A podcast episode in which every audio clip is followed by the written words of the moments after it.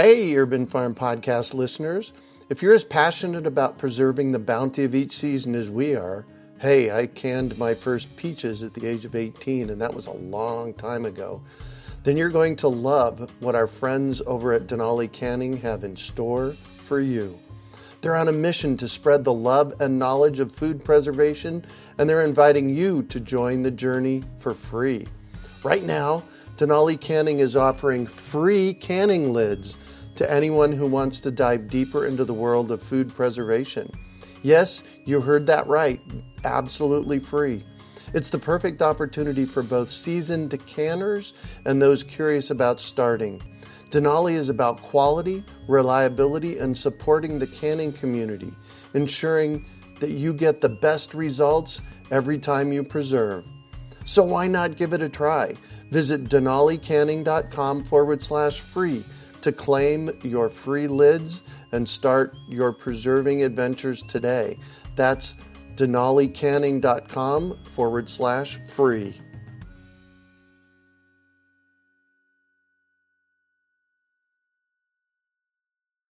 Greetings, urban farmers, gardeners, and healthy food visionaries.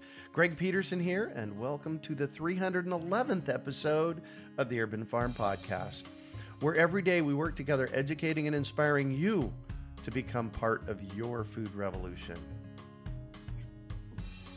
Growing plants that thrive in your yard is a lot easier than you think. It starts with saving your own seeds and letting them remember what they already learned. Just text SEEDS to three three four four four or visit I want to save seeds dot com and you'll receive our free webinar about why seeds matter, why saving them is easy, and how you can save your own. Today on our podcast, we have someone who is bringing an exotic flavor to our local food systems. We're talking with Joshua Berman Thayer about Mediterranean food forests. Joshua earned his degree in Community Engineering from Humboldt State University. He proudly admits he has always had his hands in the earth, especially through his extensive travels throughout the Americas, working with communities around plants and food. He worked as a WWOOF volunteer on organic farms throughout Latin America and as a laborer on organic C S A farms in California. He gained even more experience while apprenticing and working in ecological landscape design, as well as doing native plant field research with renowned mentors. Joshua has become a lead designer and advocate for uniting ecology with aesthetic, creating beautiful, productive, natural systems that work with nature to foster bounty. Welcome to the show today, Joshua. Are you ready to rock? Rock and roll, Greg. Glad to be here. Sweet. So I shared a bit about you. Can you fill in the blanks for us and share more about the path you took to get where you're at today? Why, sure. That's a big question. Happy to back it up a bit. I've been called to plants, particularly when I moved to California as an eighteen-year-old. I was blown away with the Bay Area's bounty of blossoms and food and native plants, and worked on my degree, not really knowing where I was headed, but always working jobs through my degree, which took a while to finish at Humboldt State. And I was called to work at farms, to work with vegetables, and then in my time off, summers and semesters off, I worked for a drought-tolerant landscape company. And that combination of working at a wet, water-intensive vegetable farm and a drought-tolerant perennial landscape company, that combo kind of fostered what I would then go on to start, which is my business, Native Sun Gardens. And my focus has been the niche of drought-tolerant food forests and habitat combined. Wow. Can you unpack that a little bit? What is drought-tolerant? Let's go there. Sure. So here in California, for example, and in the Southwest, we deal with dry months, dry periods of the year. Drought tolerant would mean that it's a place that does not get year-round moisture. Mm, okay. So that can also be known as the Mediterranean zone, several Mediterranean zones around the planet. Interestingly, they are all found on west coasts because I think of the Coriolis effect of the earth spinning, but that's not my expertise. Mediterranean places generally get summer drought, winter wet climate. So a drought-tolerant plant would be some plant from one of those parts of the world, most likely, that evolved to be in cahoots with that rhythm and has strategies to live through the dry month. Wow. So you just taught me something I didn't know, and that's that Mediterranean climates are on west coasts. That makes sense when you think about it. Yeah. Here in California is one big region considered a Mediterranean climate. Obviously, the Mediterranean basin itself with the western straits open to the ocean. Yep. Another one is Chile, South Africa, and the west coast of Australia. So all of those are in a western coastline. Wow, cool. Then there's the food forest piece. What are food forests? Dig into that a little bit. Sure. Food forests are productive systems that have more than one constituent plant group in them. Well, an example I like to make is the difference between an orchard and a food forest would be the polycultural aspect of it. So adding a second and a third and perhaps a fourth and a fifth species into that area so that orchard of one stand of apples, let's say, becomes an interacting area of several species. Kind of like nature works, right? Absolutely. Yeah, it's recreating a system that interacts the way that forest does, or any nat- natural space that you've probably gone for walks through. And you notice so many things going on and so many layers that it's not static and it's not one monoculture. So that's, in a nutshell, how I would start off explaining food forests. And I have another question for you, which is a favorite of mine for people that I know that dig into these topics, and that is, when you've done a permaculture design course. Yes. When did you do it, and what is permaculture to you? Awesome. Well, you know, I was a little contrarian. For years, I was learning from internships directly with permaculture designers and farm managers and so forth who had all gone through the traditional path of permaculture design certificate. Uh-huh. Which is an intensive course to learn the ropes of how to sort of reformat your brain to design the way that nature does and less in a mainstream monocultural mindset. So it's kind of a reformatting of your brain. For me, I got the Bill Mollison Permaculture Design Handbook back in two thousand one when I was doing an intensive permaculture apprenticeship at an organic farm called Finca Ipe in Costa Rica. Wow. So I had the book ever since two thousand one, but I didn't actually follow through to get my certificate till two thousand twelve. So there was an eleven-year gap there where I was actively learning through apprenticeships and jobs involved with permaculture, but had not done the course itself, the permaculture design course. Uh-huh. But I was drawn to it more and more. I started out as a native plant restoration focus. Long story short, more and more people over the years have been asking for how to grow food and if I could help with that as a landscape designer. And so more and more I've been called toward it, I would say. So in two thousand twelve, I took my permaculture design course at Quail Springs Permaculture in Santa Barbara County, California. And I specifically chose that spot because it's hyper arid. Uh, it's a part of California that's extremely dry. Yep. To answer your question about what I would call permaculture, permaculture is a design science process where you let the land tell you things and you try to integrate practices really from all over the indigenous world to try to come up with strategies to create local abundance. So we were talking a moment ago about food forests. That's a component of permaculture, although I think that permaculture can get applied to any natural science in the sense that you're looking for strategies to come up with local solutions. Perfect. So as you were sharing about this period of about ten years before you took your permaculture design course, you were sharing about that. I had this thought that by the time you did your P D C, and for those of you that don't know what a P D C is, it's a permaculture design course. It's a seventy-two hour course that you do to get a certificate, which is a basic certificate in permaculture design. But by the time you made it to two thousand twelve, you almost could have been teaching the course, I would bet. Yeah, again, I was a bit contrarian. I wanted to go through the school of hard knocks in a way. I wanted to dive in and put it in my bones. So I did several year-long farm internships where I was working either for free or for room and board or for a very low pay grade, depending on the internship. And I was learning how to effectively farm, how to move, use my body. An athlete, I was a former basketball player. I enjoy the ergonomics of working properly. Mm-hmm.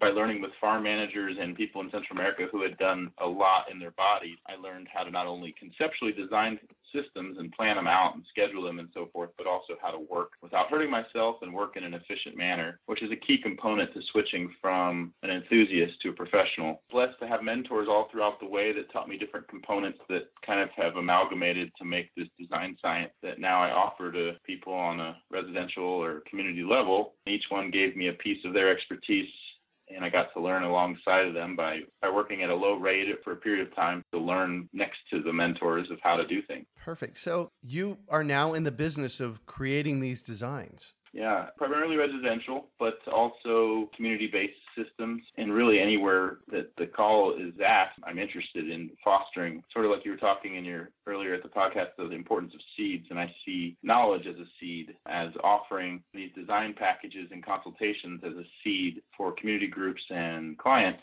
to sort of inoculate themselves with new opportunities that they might have not considered that might be right under their nose or right off their property that's already sitting there waiting to happen. Right. So why did you choose landscape design as your venue for your contribution? That's a great question. You know, I started out in my mid-twenties, wanted to do something physical and wanted to make a decent pay at it, I would say. And after I got through some internships in my early twenties, that is, having spent the early twenties traveling a lot, interning a lot, working on my degree, coming in and out of college, and in my breaks, my years off, I wanted to work in something that I was passionate about that utilized my body and my natural abilities. Mm-hmm. So for a while, that was split between landscape maintenance and bartending at night. And pretty soon, I just found that my calling was a willingness to do the hard work if it meant that sort of autonomous freedom and natural living that I was after. So after a couple of years of that in my mid-twenties, it was pretty obvious that even though bartending paid well, that I really enjoyed the landscaping, even though initially I was a grunt for other landscapers, just pulling weeds and moving wheelbarrows of mulch and soil and all the things that come with the toil of doing the labor end of things. You know, that's sort of paying your dues for now when I have the opportunity to mentor mid-twenties assistants and younger people that are interested to be mentored. Sometimes you have to pay your dues on a, a hard day of work and you get a living wage, but you also get to observe site-specific elements. Each and every garden, each and every project has some new things that you glean from being there, as opposed to just wanting to read it in a book or read it in a blog and have it quick and clean. Mm-hmm. It's a little more amorphous with landscaping. I don't know exactly how I chose to go to landscaping. I think it was a natural fit for me to project manage and to have to be responsible for a holistic project each time. Here in the Bay Area, I work for a lot of professionals that are very busy, which isn't the ideal full picture of how I like to offer my services, but as a professional, it helps me have a good client base around the Bay Area who don't really know much about plants. And generally speaking, those that are urban professionals, homeowners here, almost by definition, don't have a background in agriculture. Right. There's been a niche for me to not only transform their spaces, but also sort of empower them and, and introduce them to what's around them. What kind of difference have you seen that your services and your talent has brought to some of these projects? It's been quite a journey. You know, at first I was really gung-ho about native restoration, Greg, and I was super hardcore about getting out the invasives and recreating what was here pre-colonial in a sense, quote unquote, even though I, I don't know if that's quite possible. So initially I was somewhat of a purist and really wanting to make an impact ecologically. And here in California, for example, we have a bounty of local food growing in within an hour or so of the Bay Area. And so there wasn't initially that impulse to grow a ton of food. The initial impulse was to take lawns or take water-intensive gardens and turn them into drought-tolerant habitat. But around the two thousand eight economic downturn, that's when I started to see a real market shift to lots of younger clients, young families, young first-time homeowners, young enthusiasts who wanted to be taught D I Y style, do-it-yourself, how to grow food. And so I started to be approached uh, more and more over the years by homeowners and community groups wanting to not only put the gardens in, but learn how to manage them. It's been a steady trend toward habitat drought tolerant with a few fruit trees plugged in to now anything on the spectrum between a drought tolerant native garden on the one end to a intense edible oasis on the other end. Nice. I'm going to put you on the spot here. Is there one job out there that you have done that absolutely transformed their yard, but also their lives that you were moved by? Yeah. The initial few years, I started diving in full-time with design business and consulting in two thousand seven. And at first, again, I was focused on the non-edible, drought-tolerant habitat components with concepts like year-round flowers, hands-off sort of drought-tolerant design that would be tough and bomb-proof from neglect, essentially. Right. I started to notice that clients who were not inclined to talk about plants were mentioning them more and more. And I've started after, you know, I'd say five seasons of putting all these gardens in, started to realize, wow, there's this sort of healing component to these gardens. For example, yarrow, the ground cover manzanita, the kinnikinick, lavender, some of these species that are not only habitat and drought tolerant and look beautiful, but they have an aromatic sort of healing quality to them. So initially I was pretty blown away that I was going back to return to these gardens to help manage them a couple times a year and was noticing this speaking to the healing components or just at least feeling drawn out there and feeling good energy around their house. And that helped start to shift how I was looking at it, not just through the frontal lobe of, okay, this is a functional, mechanically sound garden design, but that there's all these hidden components that kind of start to emerge that feels like there's these hidden benefits or these yields that start to show up a few years into these gardens after they are initially put in with a certain intent, and then they evolve. That's kind of a chess match with nature, I'd say. You know, you put my intent out there and hope to have a high success rate, but then over the years it evolves and shifts, and you kind of work with that to, to learn from it and help it thrive. I've been blessed now in the last few years to be much more established to where people seek me out to do edible food forest designs, and so that can be an amazing opportunity to see a state sort of overnight transformed from probably boxwoods and junipers and sort of ornamental placeholders, or perhaps a lawn, to multi-storied food forests and berry shrubs and all kind of bounty available as soon as they get rolling. And for me, it's been a lovely evolution to see that. If I had to pick one that really kind of blew my socks off, see the impact, it was last year, two thousand fifteen, I was hired to run four rooftop gardens in San Francisco's downtown Tenderloin district. There were big residential buildings that each had rooftop gardens. And so that went from having a modest interaction with clientele throughout the Bay at a residential level to then being a placeholder for all these urban residents to come out to their garden spaces on the rooftops. So if I had to pick one, it would definitely be how much of an encounter I got blown away by doing that San Francisco job. Yeah. One of the things I noticed in your speaking is how you evolved through observation. So the basic tenet of permaculture is observation. We go out and observe. And it seems to me, as you were sharing, the more you observed, the more you were pushed to observe, and the more you noticed, then the more you observed. Is that the case? Absolutely. I think people romanticize the notion of being a farmer or a landscape designer as someone that's super in touch with plants, sort of a plant whisperer, which definitely comes with the territory, especially after a decade of on-the-ground work, et cetera. But I like to sort of jest with people and joke that, you know, you have to have the confidence to kill some plants to get started and yeah. get that experience. And you know, we all have those experiences, whether it's a raised bed in your patio or whether it's someone's small pot full of mint on their porch. You know, you kill plants and you're like, often, if we don't make the jump of continuing to kill plants and jumping with that process, we can get discouraged by it. As a landscaper, you try to build off of what you hope will be solid. I would say my first season or two, I probably had a seventy-five to eighty percent success rate, and then now that's well up to, let's say, ninety-five to ninety-nine percent success, and that's through failure. Right. So that's through planting one hundred specimens and three of them crapping out, and then you're wondering what happened to those three.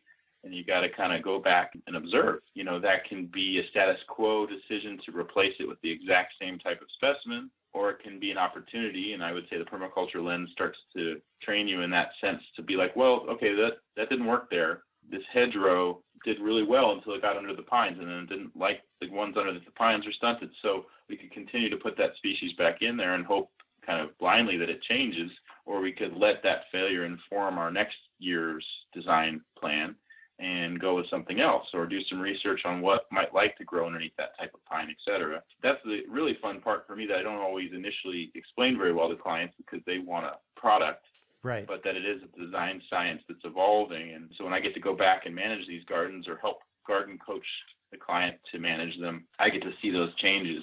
Beautiful. So what are some urban strategies for producing abundance? That's a great question. You know, urban setting is becoming more and more the venue for a lot of positive change. I spent a decade in Humboldt County, kind of retreated into the redwoods and in a very liberal pocket of agricultural ruralness. And to come back down in two thousand seven and choose to engage with an urban environment is at first quite daunting and kind of challenging, but there's a lot of opportunity here. Number one, there's a lot of resources, a lot of human beings.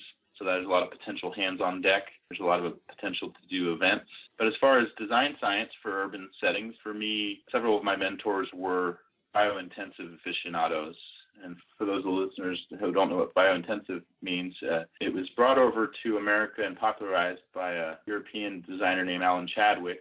And he started some gardens at U C Santa Cruz, and his gardens are legendary that he kind of etched them out of a dry hillside and turned it into this massive orchard polycultural haven.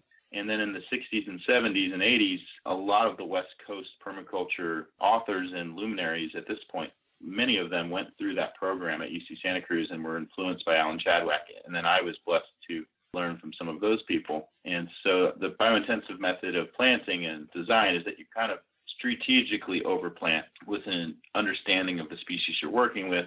And that is a way that you can have plants crowd into a small square footage. And that's a bigger conversation, but part of that is to have their habits, their geometries of how they grow work together, and to right. pick species that can live together without getting one another sick, but actually perhaps help each other grow better. Then there's an, a component of management, so that if you have a bunch of arugula growing into one another, for example, have a weekly harvest schedule to go and radially cut with scissors some of those leaves out to create mm-hmm. space again. So then you're letting more happen in a small space through the design plan of how you're managing that. So for me, biointense is a big one for the urban environment. You know, now having gardens all over the Bay that are a decade old. Uh, myself and my assistants get to benefit from going and doing management of cutting things back and pruning, but also harvesting a yield of cuttings. So a lot of these gardens, not only they look beautiful and now they're established, but I like to think of them as mother plants that they can oh. then produce a bunch of propagated cuttings that go back to our home nurseries and become plant stock for future gardens. Oh, that's brilliant. Yeah, so that's a really exciting sort of thing that's emerged in the last couple seasons was, wow, okay, we have all these repositories of cuttings and seed stock and so forth that we can start to propagate while we also get paid to visit and manage these places. Yeah, so that's sort of biointensive on a perennial system level. And then obviously the example I was making of the arugula is sort of a biointensive system on an annual vegetable level. Well, and in permaculture, we call that stacking functions, the process of putting those plants out there and then recollecting them. That that definitely falls in stacking functions, does it not? Absolutely. Yeah, and having role players fulfill roles, and then perhaps year three, year five of a garden, the other role players have established and gotten quite large, and maybe you don't need some of those initial placeholders, and you can relocate them through dividing them or planting them or digging them up or taking propagating cuttings off of them.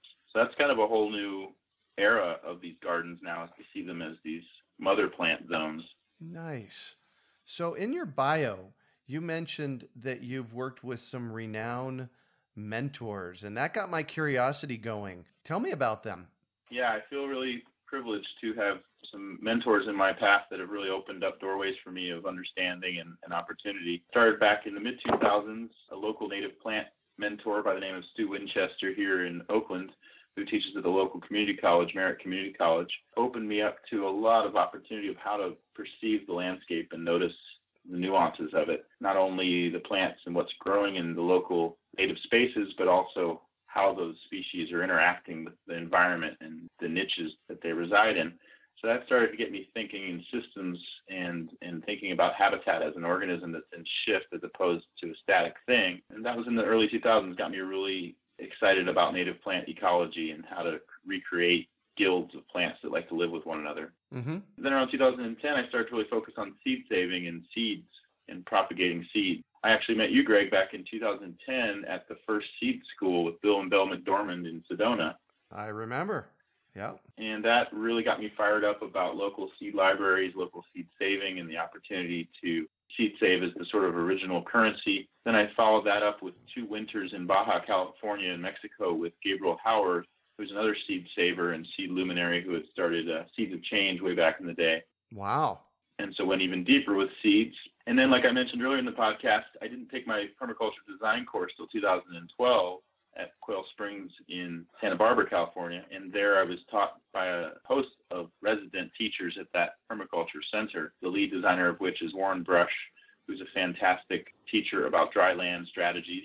And then I'd say a really big one was that sort of sparked me into my professional career of just going all in with permaculture was in two thousand thirteen, I was part of the International Permaculture Convergence in Cuba. Oh, wow. Lo and behold, there was four hundred of us from all around the world for two weeks in Cuba. The first few days was lecture. The second few days was a mixer and, and getting to know one another and presenting. And the third few days was farm tours. I was blessed that in that group of four hundred permaculture designers from around the world, I was in a group of eighty Bay Area, Northern California people, of which many, many authors, local teachers were in that group. And I got to have an encounter on a regular basis. Two of which that I would name are Christopher Schein, who teaches the local Merritt College permaculture here in Oakland, and Cathay Fish, who teaches a permaculture course in Rough and Ready, California, called Practical Permaculture. And both of them not only said, when we get back to California, I'd like to have you start guest lecturing. Cathay in particular, and Christopher to some degree, really encouraged me to start submitting articles. And at that time, kind of piggybacks on the question you were asking earlier about why I was a landscaper, I was really pragmatically focused on my landscaping on a local level and it was very daunting to consider that I would share those gifts and put it out there to strangers as a quote-unquote expert. Mm. It was that two thousand thirteen trip to Cuba where all these elders who said, basically, you know, you have a decade as a landscape designer and a landscaper. You're doing it. You need to start sharing it. And from that trip forward, I came back with a fire lit under my butt, and I started submitting articles all over, using the clippings that I would get from a local magazine to then submit to a regional magazine, and et cetera, et cetera. So where now I'm blogging for Mother Earth News regularly, as well as writing article copy for the local Edible East Bay magazine, and then writing quarterly articles for Acres U S A, which is a national agricultural journal. Yeah, congratulations on that. Thank you. Thank you. It's just been a process, but really it was the mentors reflecting to me that I was ready. I wouldn't have gone for that had I not been encouraged. One of my mentors, Larry Santoyo, taught me a long time ago that our job is to go out and do epic shit in the world. So in my podcasts, I'm always looking for people that are doing epic. And that Cuba trip, when you t- shared about that Cuba trip and what it was, I got chills. That was epic. Congratulations on that. Epic. Yeah, absolutely. Thank you. I felt blessed. It was something I couldn't miss, and it lined up. The stars aligned for me to make the trip, you know, and I'm still receiving dividends from that. And, you know, that's what I recommend to listeners is following your path and your opportunity. The new doorway is open, but you sort of have to open, get things rolling, get that momentum, that inertia, yeah. And then sort of the next doorways start to open. You can't predict how it's going to evolve. Perfect. So I'm going to shift on you, and I'd like for you to talk about a time you failed, how you overcame that failure, and what you might have learned from it. So I would say one place that I felt personally that I failed was when I became the urban agricultural supervisor for this nonprofit in San Francisco in two thousand fifteen. I had the daunting challenge of running an on-the-ground organic farm right in the Civic Center Plaza of San Francisco, which today you can still find at the corner of McAllister and Larkin. Wow.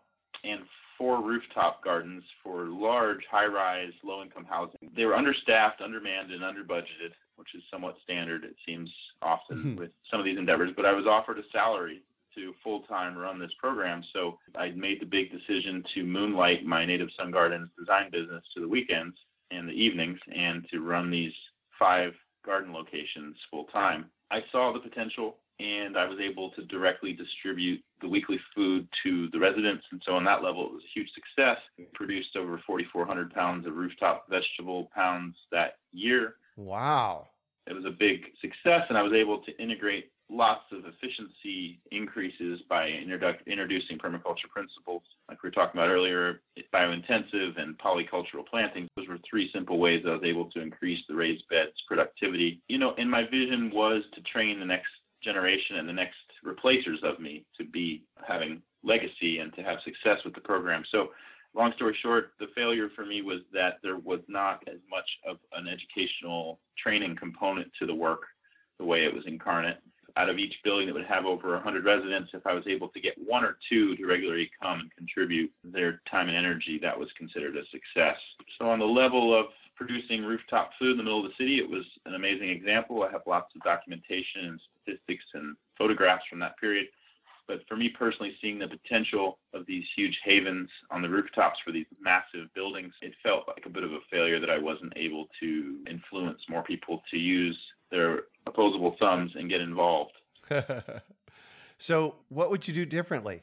Well, I probably would have taken the job with one of two ways. To, the more proactive way would have been to say, look, this is what I need to incorporate into the game plan that may not currently be intended to have a training component so that you can understand that there's an important cultural aspect to the food production, that it's not just a market garden that's producing X amount of value, but it's also, I see each garden as a living lab and as a learning lab where you can train and hold events and teach people. And I know that you've been big with that with your urban farm estate throughout the years.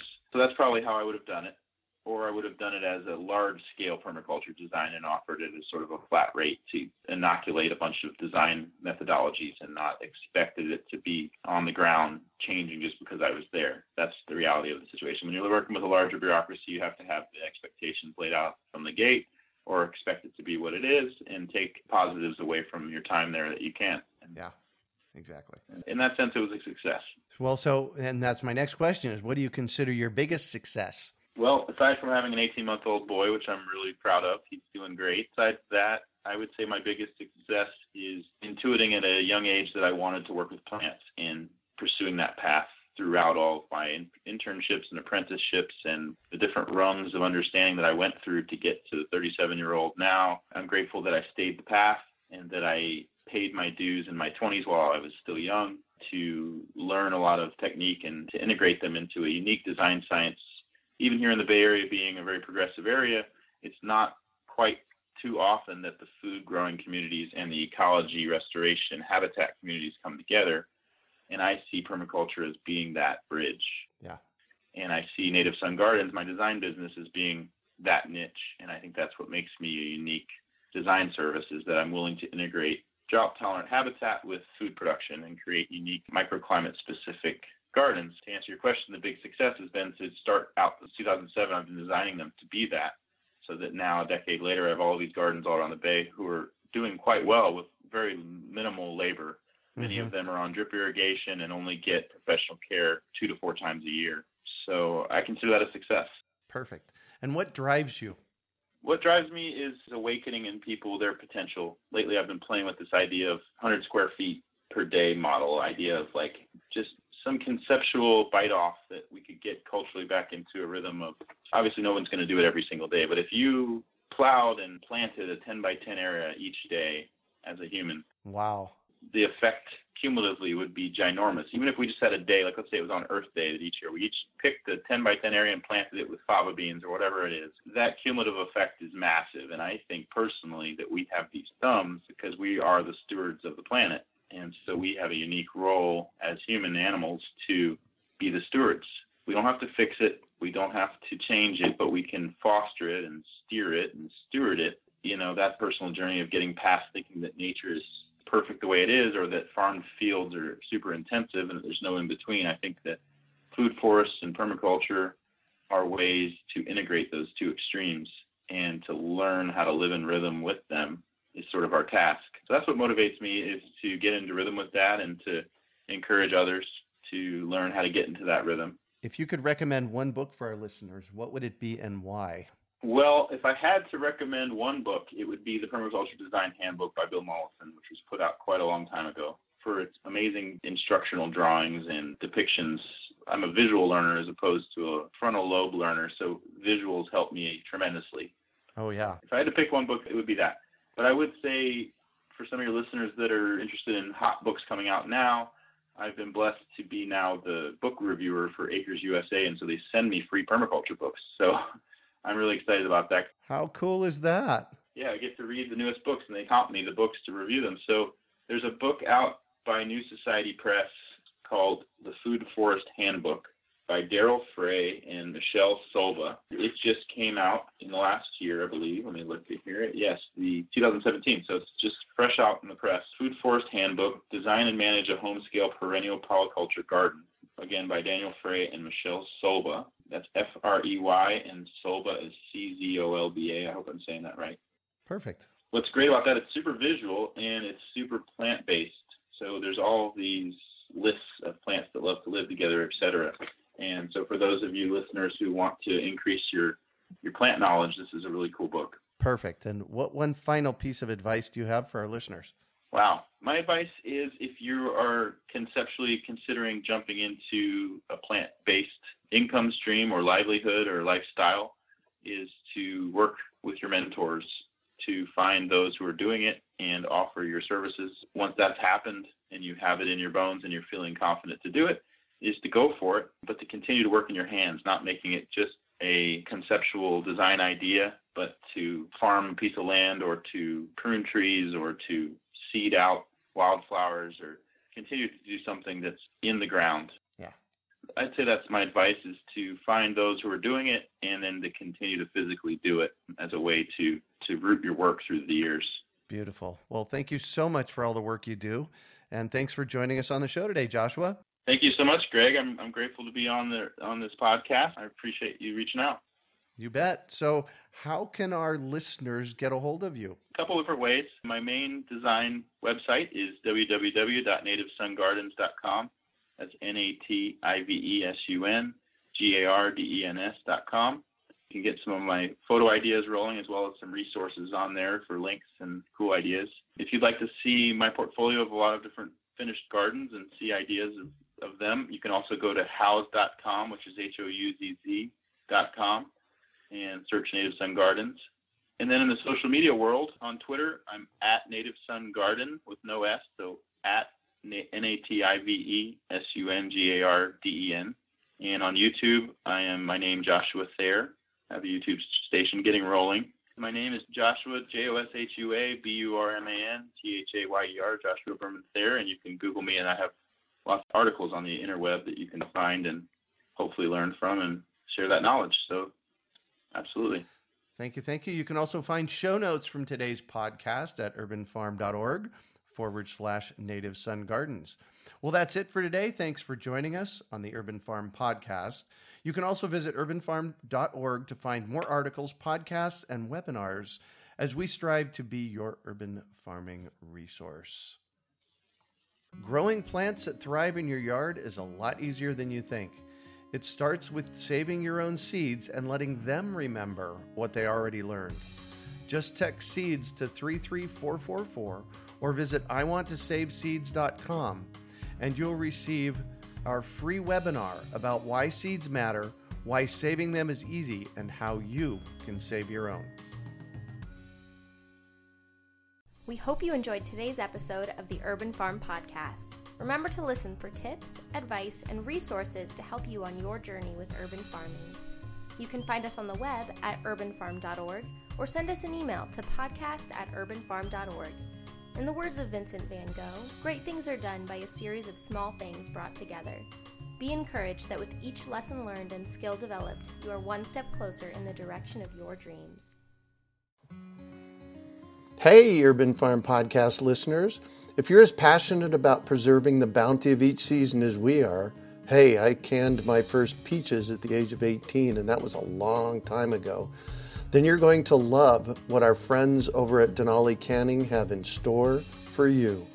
They're on a mission to spread the love and knowledge of food preservation, and they're inviting you to join the journey for free.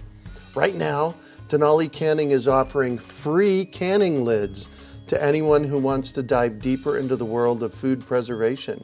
Yes, you heard that right, absolutely free. It's the perfect opportunity for both seasoned canners and those curious about starting. Denali is about quality, reliability, and supporting the canning community, ensuring that you get the best results every time you preserve. So why not give it a try? Visit denali canning dot com forward slash free to claim your free lids and start your preserving adventures today. That's denali canning dot com forward slash free.